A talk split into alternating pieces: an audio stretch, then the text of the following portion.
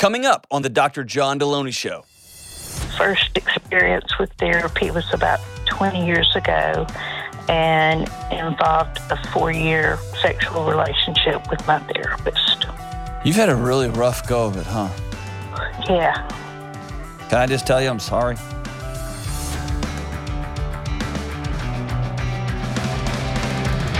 When I called you up this morning, told me about the new love you found, I said I'm happy for you. Hey, welcome to the Dr. John Delony Show. We're so glad that you're with us. Little Chicago and Nashville, sung by a Texan. Not very well. That's what we're doing today on the greatest mental health and parenting podcast in the history of the world and marriage and whatever else is going on in your life. So glad that you've given us the most precious resource you have in your entire life, and that is your time. Thank you so, so much for giving us a buzz. Um, if you want to be on the show, call us at 1 844 693 3291. 1 844 693 3291. Leave a message, and Kelly and or Jenna will call you back. If they call you back together, I mean, you've won something. Have y'all ever called somebody back together? Um, maybe when I was training Jenna, but that's it. She does all the calls now. I was so. training Jenna. That was awesome. That was a lo-fi flex. I like that. that was incredible. Oh, a day in the life with Kelly. All right, let's go to Nancy in Birmingham. What's up, Nancy? Hi, Dr. John. Thanks so much for taking my call. Of course. What's happening? Um, oh, I guess I'll just dive right in. Yeah, jump in, and then Um, and then I'll uh, I'll steer us where we need to go. Okay. I need to go back to therapy, Okay. but I am absolutely petrified because my first experience with therapy was about 20 years ago and involved a four year sexual relationship with my therapist. Okay. Um, why does that petrify you in the future? I just, I, I have been very, very careful. Have a history of childhood sexual abuse. Okay. and just I'm just very very careful. Okay. And um, my my bigger issue, I also don't trust women, so Okay. that makes it even harder. Why don't you trust women? Um, I have four older sisters. Okay.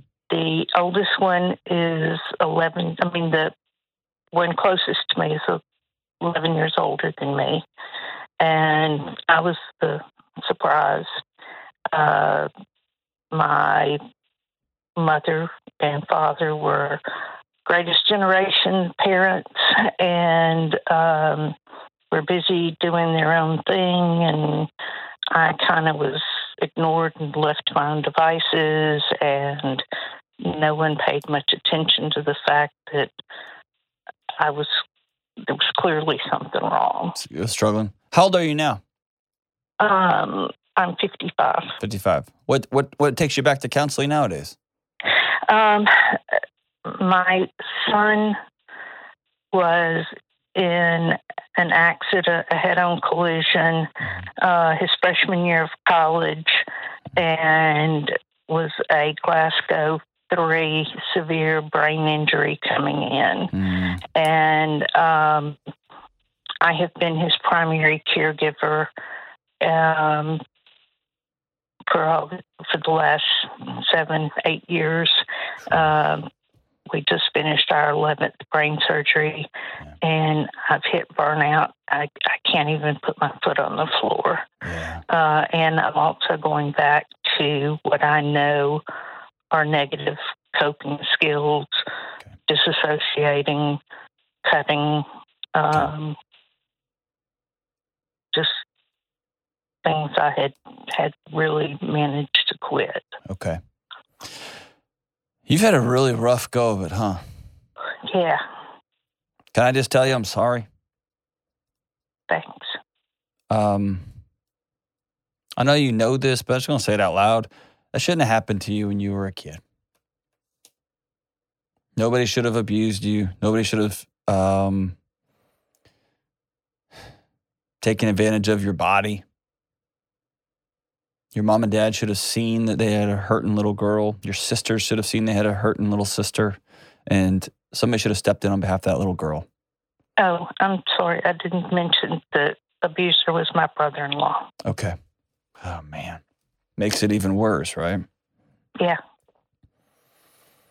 I'm sorry. Um, I'm also sorry that you went and sat down with somebody who is a trained professional and you said, Here's how I'm hurting. And they took advantage of you for four years. And for people listening to this, yes, it takes two to tango. Yes, it takes two to have sex with each other and all that. Um, but it's the height of unethical professional practice for a counselor to engage in any sort of sexual relationship with their clients, period. Because people come in and there's a very emotional intimacy that happens in a counseling setting. There's a very intimate setting. And man, you can take advantage of somebody. And that's what was done to you, Nancy. And so, I'm, on behalf of counselors everywhere, I'm sorry that somebody took advantage of you and treated you that way. They shouldn't have done that. Thanks. And that brings us to right this second. Okay. Uh, let me say this. I'm also sorry, man. My best friend on the planet, my oldest best friend, is um, a traumatic brain survivor, um, still a paraplegic, is never going to be able to get up and run around and be goofy like we used to be, and um, struggles just to do basic life things. And his mom is a saint and someone who I love deeply. His brother is one of my oldest, um, closest friends on the planet. And um, I spoke at his dad's funeral, very close to me. And I also know what kind of trauma that ricochets through an entire family. So I'm sorry about your little boy. Okay. You're 55, which means you're a little more than halfway done, Right. right? Statistically speaking. The question you have to ask yourself is Is this going to be Nancy's story? Or are you interested in changing everything? Not undoing what has happened. The abuse will always be there. It happened. That the, the therapist that took advantage of you will always be there. Your son's going to need care. But I'm talking about looking forward and writing something new and building something that hasn't existed before. It sounds like in a pretty dysfunctional family system that you can take the back half of your life and sleep for the first time in a long time and laugh for the first time in a long time and not only put your feet on the floor but go move around and hike and go for walks and get childcare and get the job that you you see what I'm saying? I'm talking about building a whole new life. Are you interested in that? Yes. Okay. Because what what it's going to take to do that is you choosing to do the work and not carry that stuff from the past anymore. The things that were done to you, we have to set the bricks down and start doing things to our lives moving forward. And that's really heavy lifting. Are you in for that? Because you've been surviving for 45 years, right? Right. I mean, yes. Um, I tried going back to therapy uh, once uh, with the female, and I just feel. I mean, one, I made her change chairs with me so I could sit closest to the door. Okay. Um, and when I told her what had happened with the other therapist, her first question was, Are you sure you didn't misconstrue what was going on? And I got up and walked out. Good for you. Good for you. See, you got some strength in there, don't you? Yeah. Yeah, you do. Yeah. I mean, I quit my job and I was the top producer for the largest company in our industry. Yeah.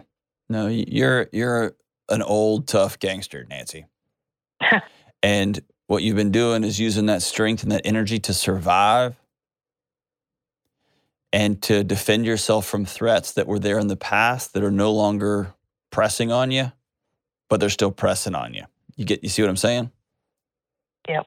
And if you take that energy and stop fighting old demons that don't have any gas left in them and use that energy to start building something, now you're talking about total life transformation.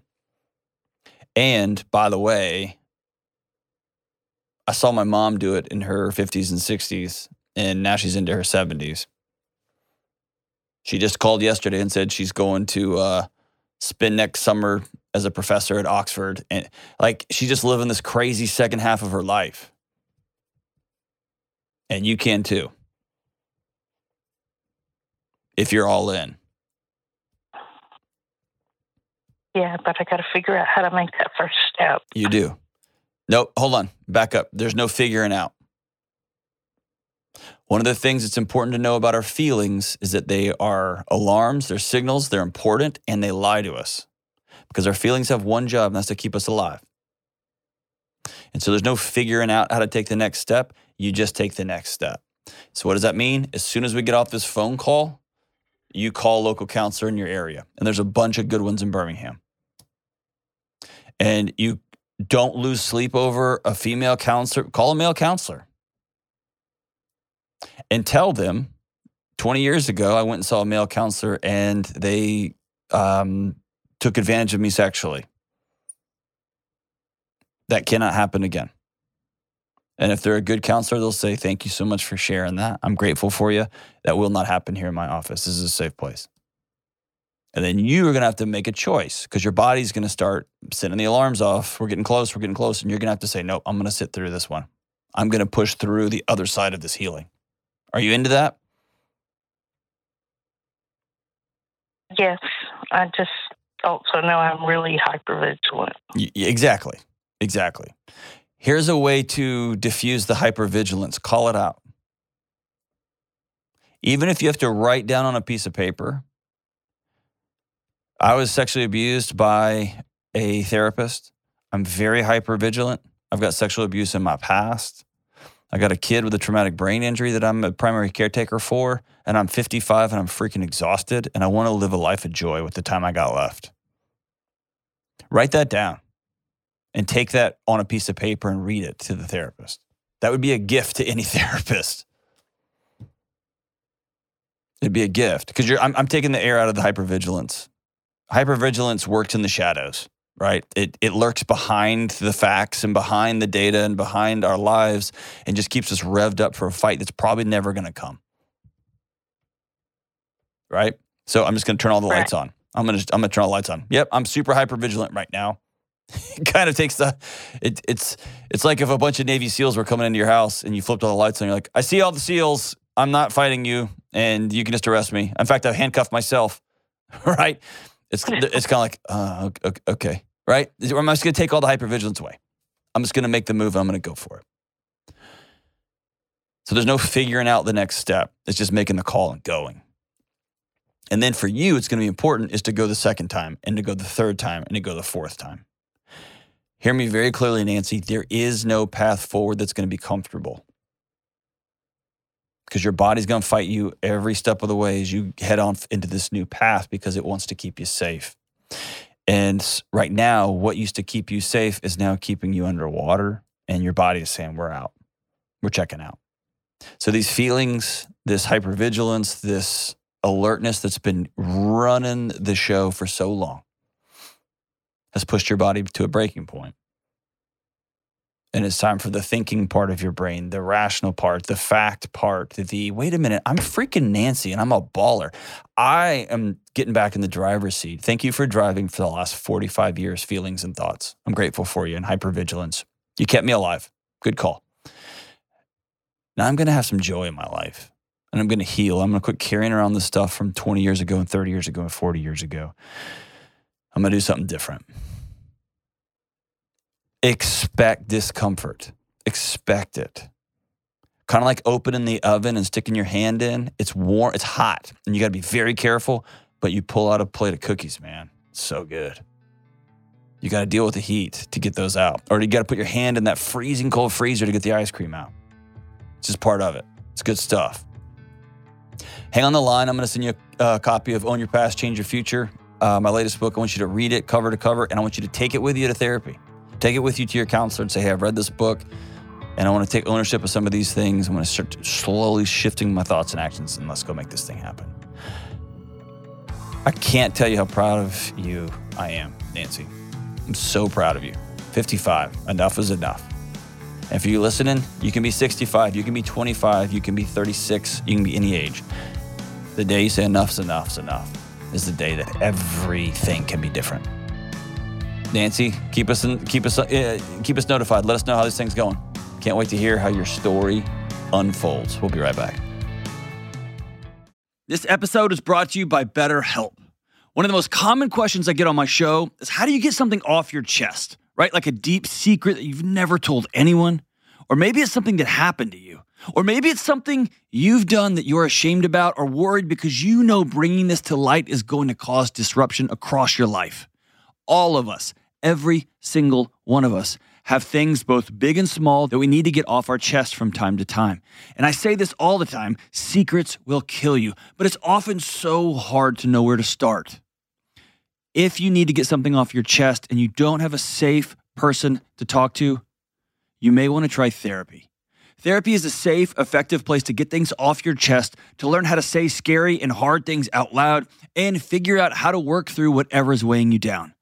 I have personally been blessed to have a great therapist who I can talk to and who helps me get those heavy things off my chest.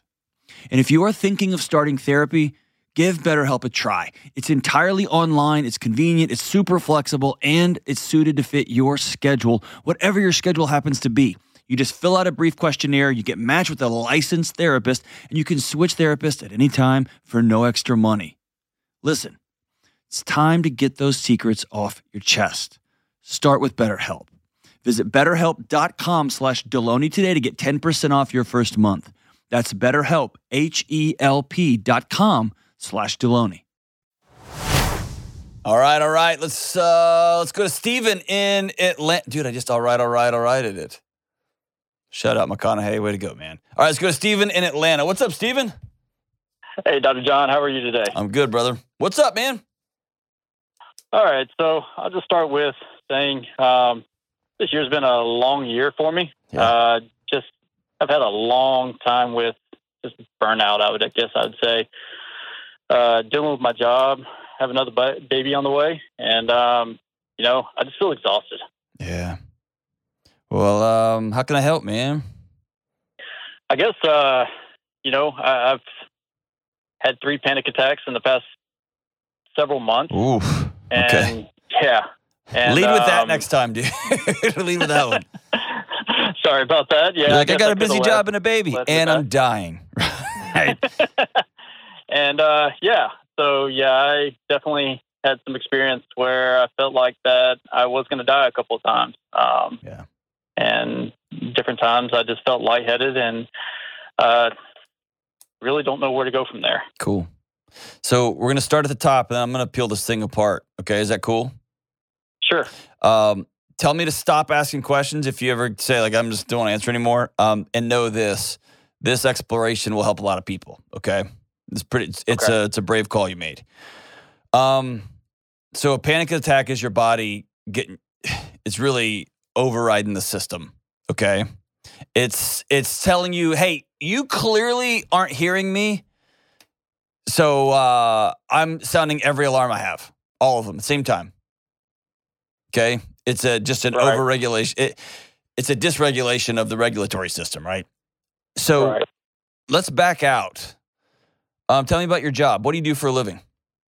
Uh, I work in the automotive industry. as a Okay. Service advisor. As a what advisor? Service advisor. Okay. What about that job is burning you out?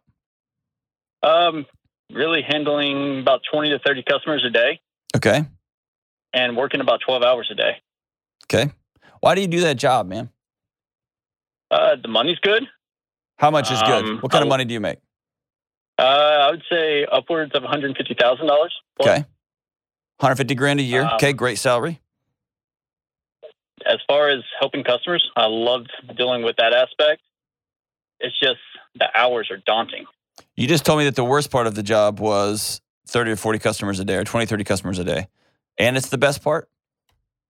Um, helping the customers is the best part. Uh, but yeah, I guess you're right about that. Um, 20 to 30 customers can be overwhelming Okay. for me. Um, tell me about these hours. Why do you work these crazy hours? Is that just what the job demands? That's what the job demands, right? Do you have any other kids, wife, married, anything like that? Uh, wife, and I have a two year old son. Okay. Tell me about your uh, home life. Tell me about your wife. Oh, my wife is wonderful. Um, our marriage, uh, couldn't ask for more. She's uh, wonderful support. Um, my son, I love him to death.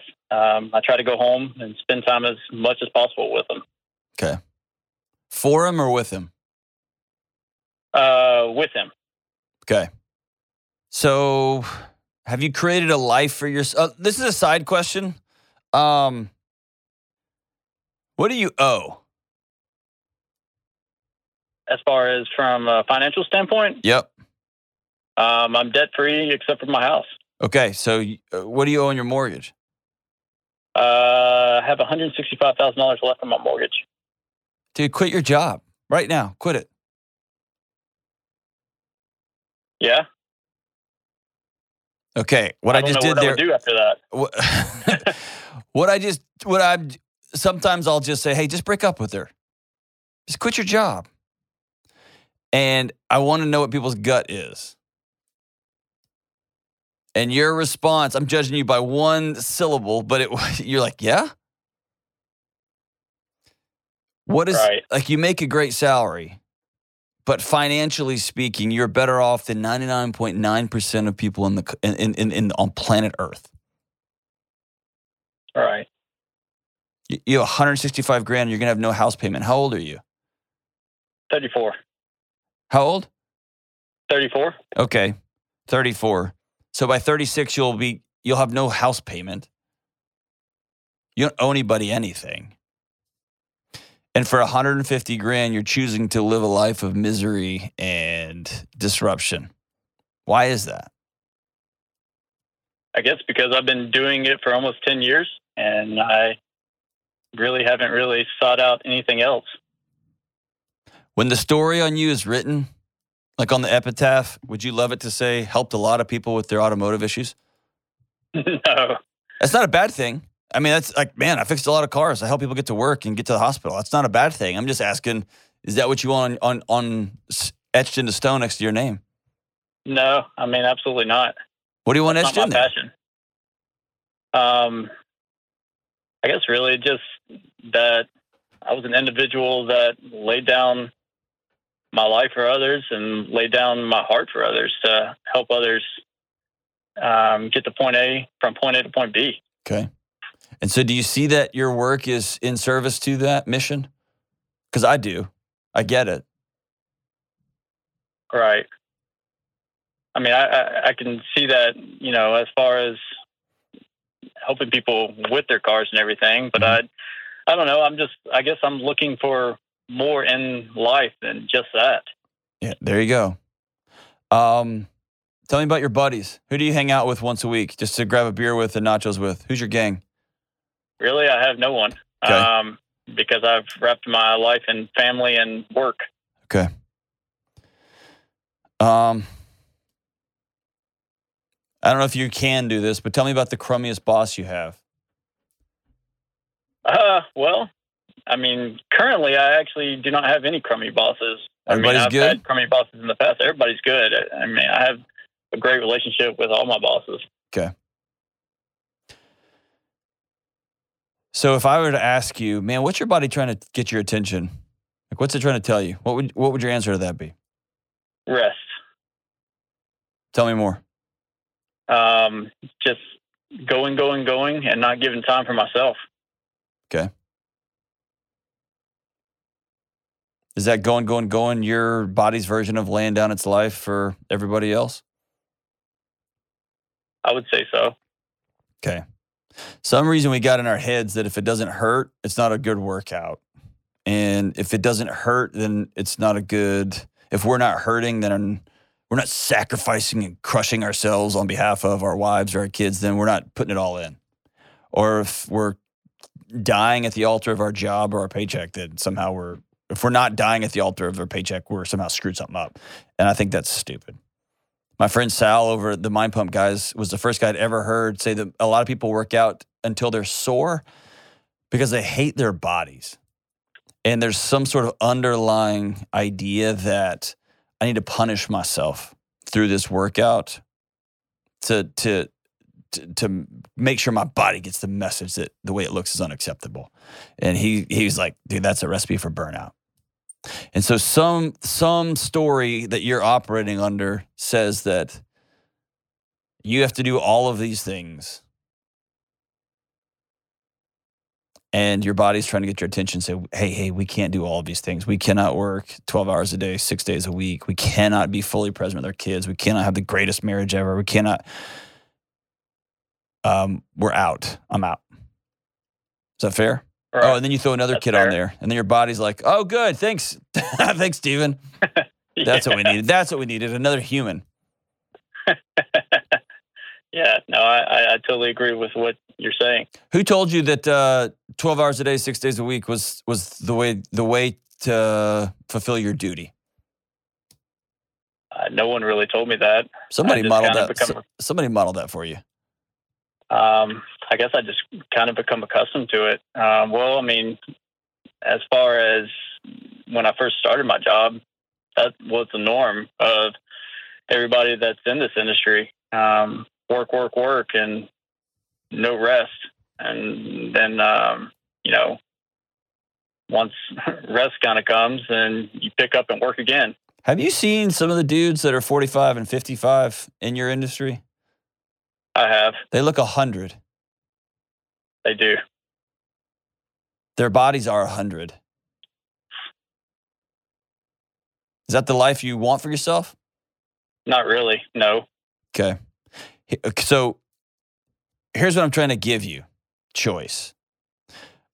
Often I talk to folks in your situation and they owe $100,000 in student loans and they have two car payments and they owe $500,000 on their mortgage. And so this conversation is very different because I tell them you're going to have two or three years more of this um, so that you can dig out of the hole that you dug for yourself. And then you can fill in the blank. You don't have that issue you have a wide array of choices. All burnout is is when your body says, "Hey, you haven't been listening to us, so clearly you're not you don't know what you're doing. We're taking over." It's like when you're in driver's ed and there's a another brake on the on the instructor's side of the car too. So that he can slam on that brake if you are missing it as a driving student. That's what you that's what a panic attack is. It's your body just shutting the thing down because you clearly aren't getting the message. And so, what I would love you to do is to start to get the message. It starts with here, here's like you're you're create you're talking about an anxious life, right? That's what you're talking about. You have a life that's just buzzing all the time. Is that correct? Right. That's correct. How much coffee do you drink? Uh, one cup in the morning. Really? Yeah. Good for you, man. Gosh, I think I had Yeah, I- seven this morning. That's impressive. How, do you go to sleep at night? I do. Yeah. So there's something else you're not telling me. Um, I mean, as far as How's your how's You your I, I know your wife's pregnant, you have a 2-year-old. How's your sex life? How's your intimacy life? Um, There it is, right there. Three weeks. There it is. Do what? maybe once every three weeks right now. I mean, Of before course, that it was about once a week. But Okay. Um, just the way you said, well. Um, so whenever somebody says, "Hey, I have an anxious life. Here's the life before me." Okay. The three buckets I like to to look at before anything else is number one. Uh, there's four buckets actually. Number one is physiological. I'd recommend at this point, if you've had three panic attacks, go see your doctor. Okay. Get your heart checked, get your thyroid checked, get your testosterone checked, get some of these basic low level things checked just to make sure. Okay. right. The second thing is if you if you open your eyes you know, 6,000 years ago and you were on the plains of Texas and your tribe had left you, you were probably going to die. Wired into us at our more most core function is this idea that we have to be around other people. And I tell new dads and new moms all the time the greatest gift you can give your toddler is to go have your own friends, to leave the house once a week and go hang out with your friends. I took my 12 year old son, I have a, we are incredible, Stephen. I got like a rock and roll band that I'm jamming with. Okay. I brought my 12 year old over the other day. He watched us for about 12 minutes until he was about to fall asleep on the couch. And then I said, You can go outside and swim in this guy's pool. By the way, get a guy in your band that has a pool. It's way, it's super great. Um, right. but he, I wanted him to see his dad having friends. And I wanted him to see my life does not revolve around him because he is not strong enough to be the center of my solar system. And he'll try to be. Okay. So, Right. getting with your wife and saying, Hey, I want you to start having friends that you do life with. And so once a week, I, so that I, you hear me say, y'all are planning to be apart two nights out of a week minimum. I want her to go start spending an evening with some girlfriends. And that means you're going to do dinner, you're going to do bath time, you're going to do bedtime. Okay. You're going to get plugged in in that way. And you're going to put your Right. phone down and you're just going to be there. As annoying as that is, ah, it's going to be the worst. And, but I'm still going to plug in that way. And you're going to get a couple of dudes and you're going to start hanging out. And that's going to be weird and awkward. 35 is the single, it's the worst time to start making friends. And here you are. Okay. Your brain will not rest until you've got a gang. All right. And I would also recommend they not be work people either. Gotcha. Okay. The, the third bucket is this idea of safety. Are you in a place that's not safe? And you've told me, no, I don't have a toxic work environment. My marriage is fantastic. Um, family life is good. Your debt to income, I mean, you've got basically no debt, man. You're almost paid your whole house off. You're not even 40 years old yet, which is just astounding. It's incredible. Then the third thing is autonomy. And this is the big, another big one where your body isn't in control of what happens tomorrow. And it can often look up after being at the same job for 10 years and you're working 12 hours a day, six days a week. And it begins to feel like this is the rest of my life.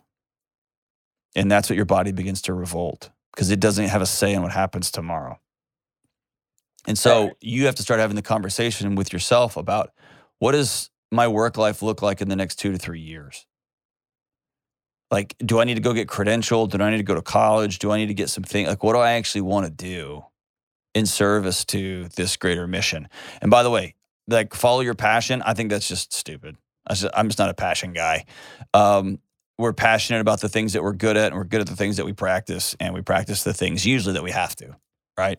So, um, I liked guitar. I thought guys who were playing guitar looked cool, and they seemed to have dates a lot. So then I started playing it, and I hated it because it was hard. And then I liked being able to play one song, and then 35 years later, I'm passionate about guitars. Or you see what I'm saying? It wasn't like I'm passionate about this thing. I have this feeling about man. It doesn't. It doesn't usually work in reverse. And so I care less about what you're passionate about and more about, dude, who are you? What do you want to do? And then, do you have any sort of exercise practice at all? Uh, I'm trying to implement that into my life right now. No, as Yoda says, there's no try. Just do it, man. gotcha. Just do it. just do it. Get a couple of dumbbells from Academy and just take them to your house and start there. You can get through the next six months of your life with two dumbbells, and that's about it. Yeah. Okay. or get on Craigslist and buy just some shenanigans. I have a dope home gym that is made up almost entirely of Craigslist finds. Oh, nice. Okay. And it took me like three or four or five years to accumulate it all. Just keep doing it. It's fantastic, man. But you have to build that in. And I'm not talking about a two and a half hour beefcake McGee workout. Go outside and do 30 minutes and lift some weights. Go outside and go for a jog. Go outside and walk around in nature. Okay. The last thing I'll tell you is this um, if you can, incorporate all this together. Get your dumbbells and go outside in your backyard and do your morning workout in the sun even when it's cold. Get some sunlight and get some nature and get some exercise and get some movement and get some coffee. You see what I'm saying? We're talking about slowly tweaking the edges of our life, it's going to have a ripple effect all the way through the middle of it. Right. Got it? Now, Got I it. just told you a bunch of stuff. Does that say, like, okay, I'm in for that? Or like, man, you're an idiot? No, I'm actually absolutely into that. Okay. I'd love to keep up with you as you're walking. Um, if you're like me, I don't like calling doctors. I've been to my primary care physician zero times in the last five years. So much so that I went and got like special doctors because I just don't want to go to a regular doctor. Please call and make a appointment with the G- um, with the primary care doctor. Okay. Okay. Have you done that yet? I actually have. How'd that go? Um, everything checked out fine. Okay, on cool. The physical spectrum. Good. Bucket bucket done. Now, before I let you go, one of the the like no, uh, no, one uh let's see. Lesson number 1 in counseling class whenever I was teaching grad school or I was in grad school. Lesson number 1, your clients will lie to you. They'll tell you most of a story or part of a story. So before I let you go to put you on the spot completely, something in my guts tells me there's something else. Am I wrong? Not that I can think of. I mean, I planned on being straightforward with you throughout this whole thing. So I mean, Okay. I, I don't have anything that I can think You're of. not that like is- you're not cheating on your wife. You don't have like an addiction, or you don't owe somebody a bunch of money or something. I do not. No, sir. Steven, yes. No, I'm just messing with you. No, that's fantastic. That's awesome, dude. You here's the thing. You sound like an incredible guy. You sound like an incredible guy. And there's people. This is hard for us to wrap our heads around. Um, I think his name was Marlon Ramsey. Was the the race when I was a, I was a track athlete in high school and kind of a wannabe poser in college. And I remember buying into coaches saying like, "Man, you can do anything. You can be so fast. You can do all these things. You just got to work hard and work hard and work hard." And so I thought my excellence was a function of my hard work, which in many ways it was, but it was my excellence. And I think his name was Marlon Ramsey. I think he went on to run at Baylor and then in the Olympics. But I got he ended up on in the same heat of a race as me at the Rice Invitational Relays there in Texas in Houston. And he beat me so bad. Like he just annihilated me. And I remember realizing that I think I was a freshman, maybe a sophomore, and I remember realizing I can never exercise and work hard and be that fast. That dude's just faster than me. And he's working as hard as me. So there's a gap, right? So that same thing with jumping like Michael Jordan or doing squats like Layne Norton. Like I could do squats every day and follow a great program. I'm not going to set the world record. I'm just not. Here's why I'm telling you that. We look around in the Instagram world that we live in, in the yeah, crush it, kill it world. And there's some people that are just Ford F 350s. They seem to be able to do 12 hour days, six days a week, and go and go and go and go. And we don't have any long term data on when the, that engine craps out, right? But it just, they, we see them and we see their success. And for many of us, we have to look in the mirror and say, I'm a, I'm a Camry. It's a great car and it's going to last forever. But I can't do a job that is six 12 hour days for 50 years and call it. I'm put here to do something different. My job is not to pull a, a building down. My job is not to carry heavy equipment. My job is to get people from A to B. I'm going to be the best A to B getter person in the world. You see what I'm saying? Right. I do. you may have put yourself in a situation where this isn't the job for me, or this isn't the life I want to live in this particular season.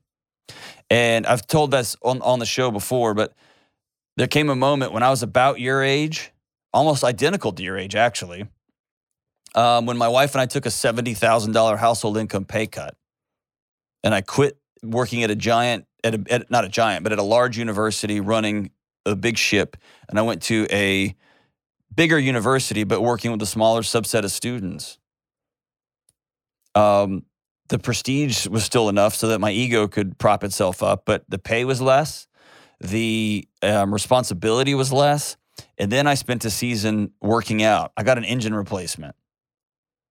And then I got an engine replacement. I got new wheels and new brakes and new tires, and I learned new things and I got new skills and I got a little bit wiser, a little bit stronger. Then all of a sudden, I was a way different vehicle. Does that make sense?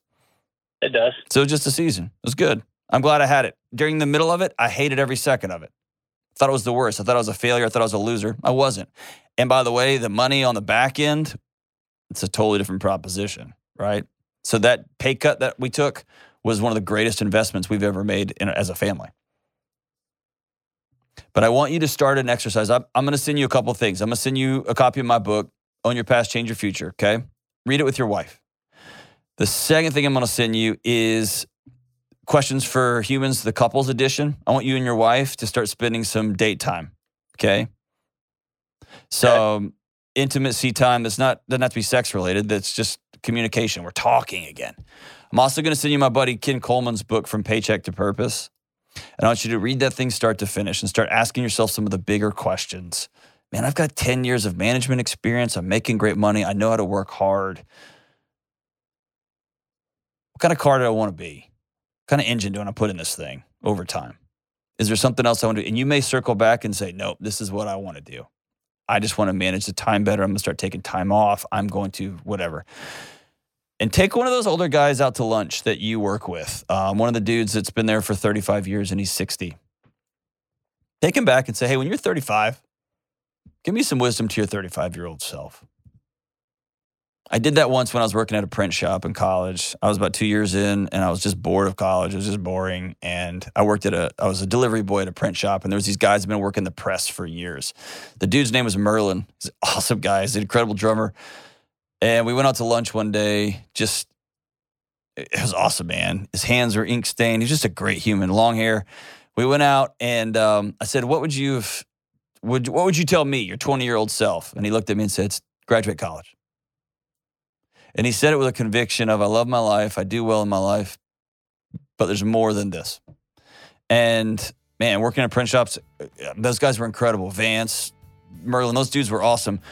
But he looked at me in the eye and said, graduate college. Go beyond this. And so sit down with somebody who's a little bit ahead of you and ask for some wisdom there. Okay?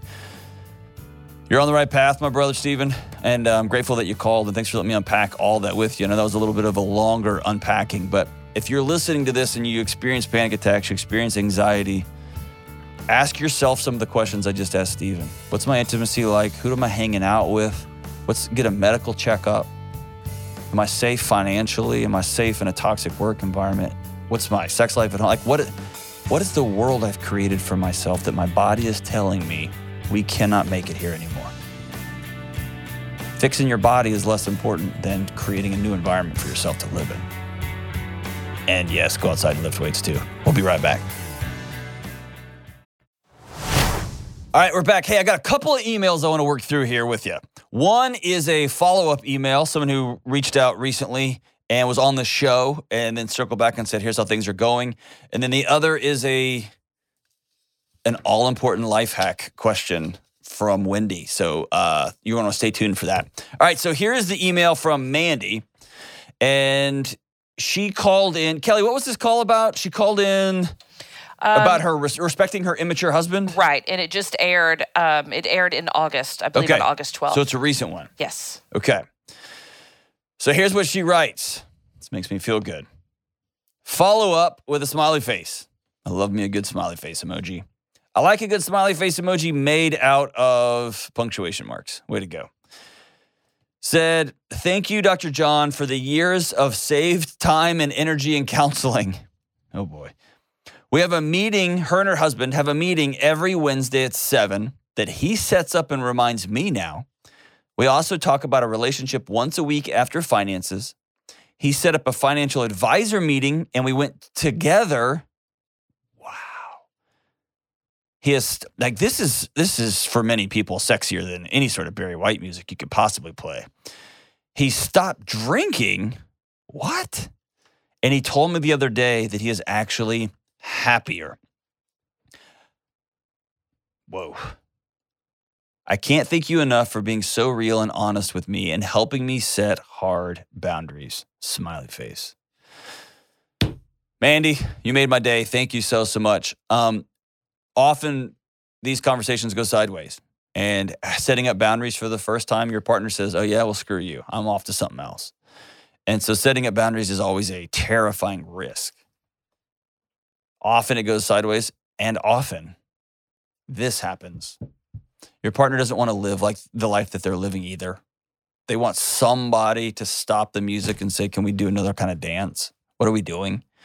Um, they want somebody to say, Hey, I don't like this meal. Somebody to say, Hey, my needs are different. Your needs are different. You don't like me, and I'm frustrated that you don't like me. How can how how can I help you like me? Right? And that's what Mandy did. She sat down and had some hard conversations about their money, about his immaturity, about his drinking, just plopping on the couch. And it was hard, and she did it. And I'm proud of you, Mandy. So let this be the first step into some new adventures. Mandy, it will get harder. Trust me, it will get harder. And the things that he was covering up with his drinking, they will surface at some point, and the old routines will start calling for you. And that's when the uh, the work will get real, and it'll get real hard. And I trust you guys are going to keep hanging in there. It's so fantastic. Good for you.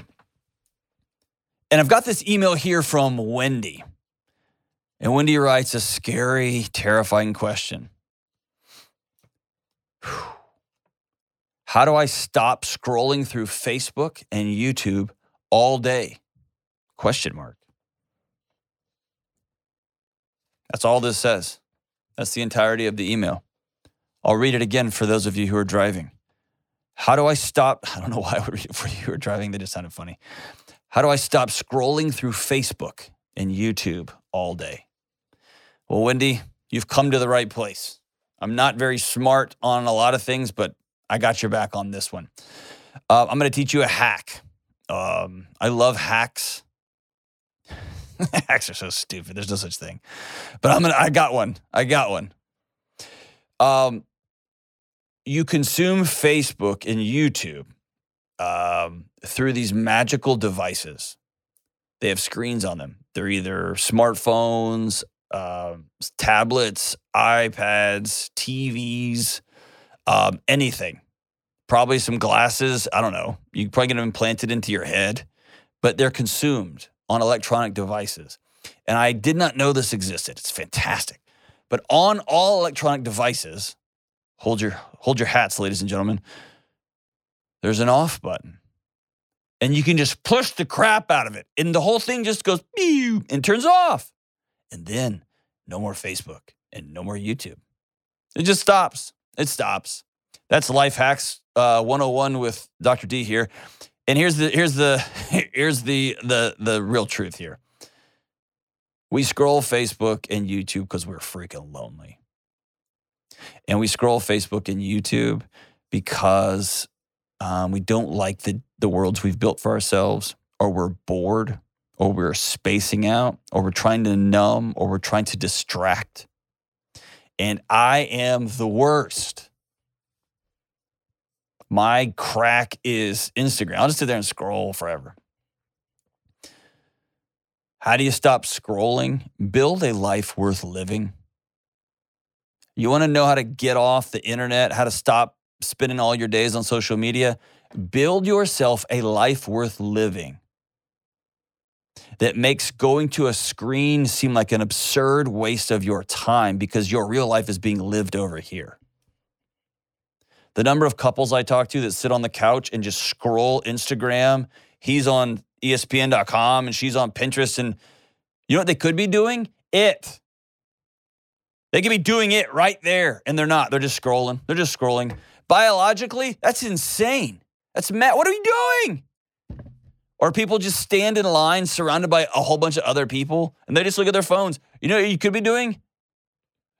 Hang, hang with me here. You could go, hey, what's up? How's it going?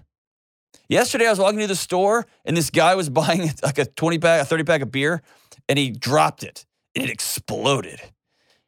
And it was incredible. And his reaction was he started dying laughing. And then I started laughing, and then everybody started laughing. And then they came over and helped him clean up his beer, and he was covered in it. And I made some jokes, he made some jokes. It was amazing. And if I had been scrolling on some sort of stupid platform, I would have missed all of it.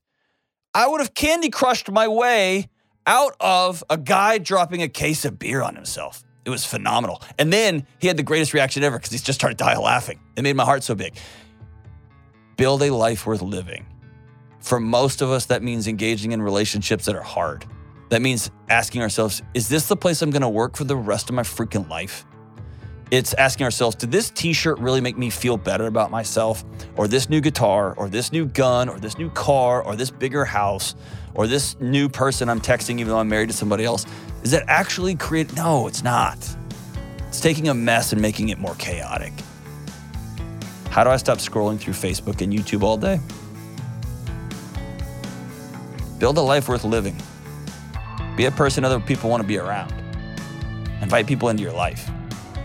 Do something different. We'll be right back. Hey, what's up? Delony here. Listen, you and me and everybody else on the planet has felt anxious or burned out or chronically stressed at some point.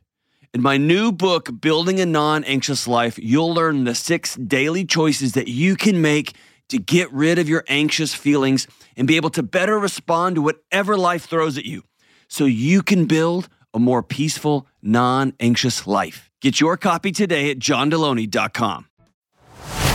All right, we're back. I was just, um, this occurred to me the other day how much energy I've spent in my life sitting in a room with other grown men, watching a big screen of other grown men playing a game. I watch other grown men play a game against other grown men when I could be outside actually enjoying my life and playing that game. I go to movies and I watch other people have great romance. I take my wife to a movie and watch other people have romantic time together. Congratulations, everybody. This is the life we built for ourselves. Oh my gosh. So, song of the day is Kelly has a thing for Pet Shop Boys, like literally, and and that happens to be her favorite band too, which is kind of cool. This is um I think all these old bands are coming out with records because they've been looking at their 401ks kind of kind of and they're like, "You know what? Maybe we should get over ourselves and make a new record." Cuz there's a lot of older bands hitting the tours. But anyway, Pet Shop Boys got a new record out. Is that right? I guess I found it on when I, I was looking for songs about social media. Will you get another tattoo? it came out in 2019, so it's fairly new. I heard you went to the tattoo shop to get Pet Shop Boys tattooed, and they were like, I, I can't, I won't do that. Not true. You have no reason to talk. You get tattoos all the time. All right, Pet Shop Boys, Kelly's 15th favorite favorite band. Favorite. This is the King James version. Pet Shop Boys, favorite band. The song's called On Social Media, and it goes like this. When you care about the issues of the day, check your facts on Wikipedia. You can get into an argument right away if you're on social media. Awesome. The world is changing everywhere with a speed that couldn't be speedier.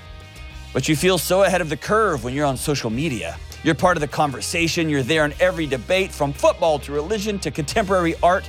You're ready to pontificate. Pet Shop Boys, you got a new fan right here. While democracy is losing its way and greed is getting greedier, console yourself with a selfie or two and post them on social media. My likes are in the thousands, my tweets are being retweeted, my family pics or holiday snaps with total love are greeted.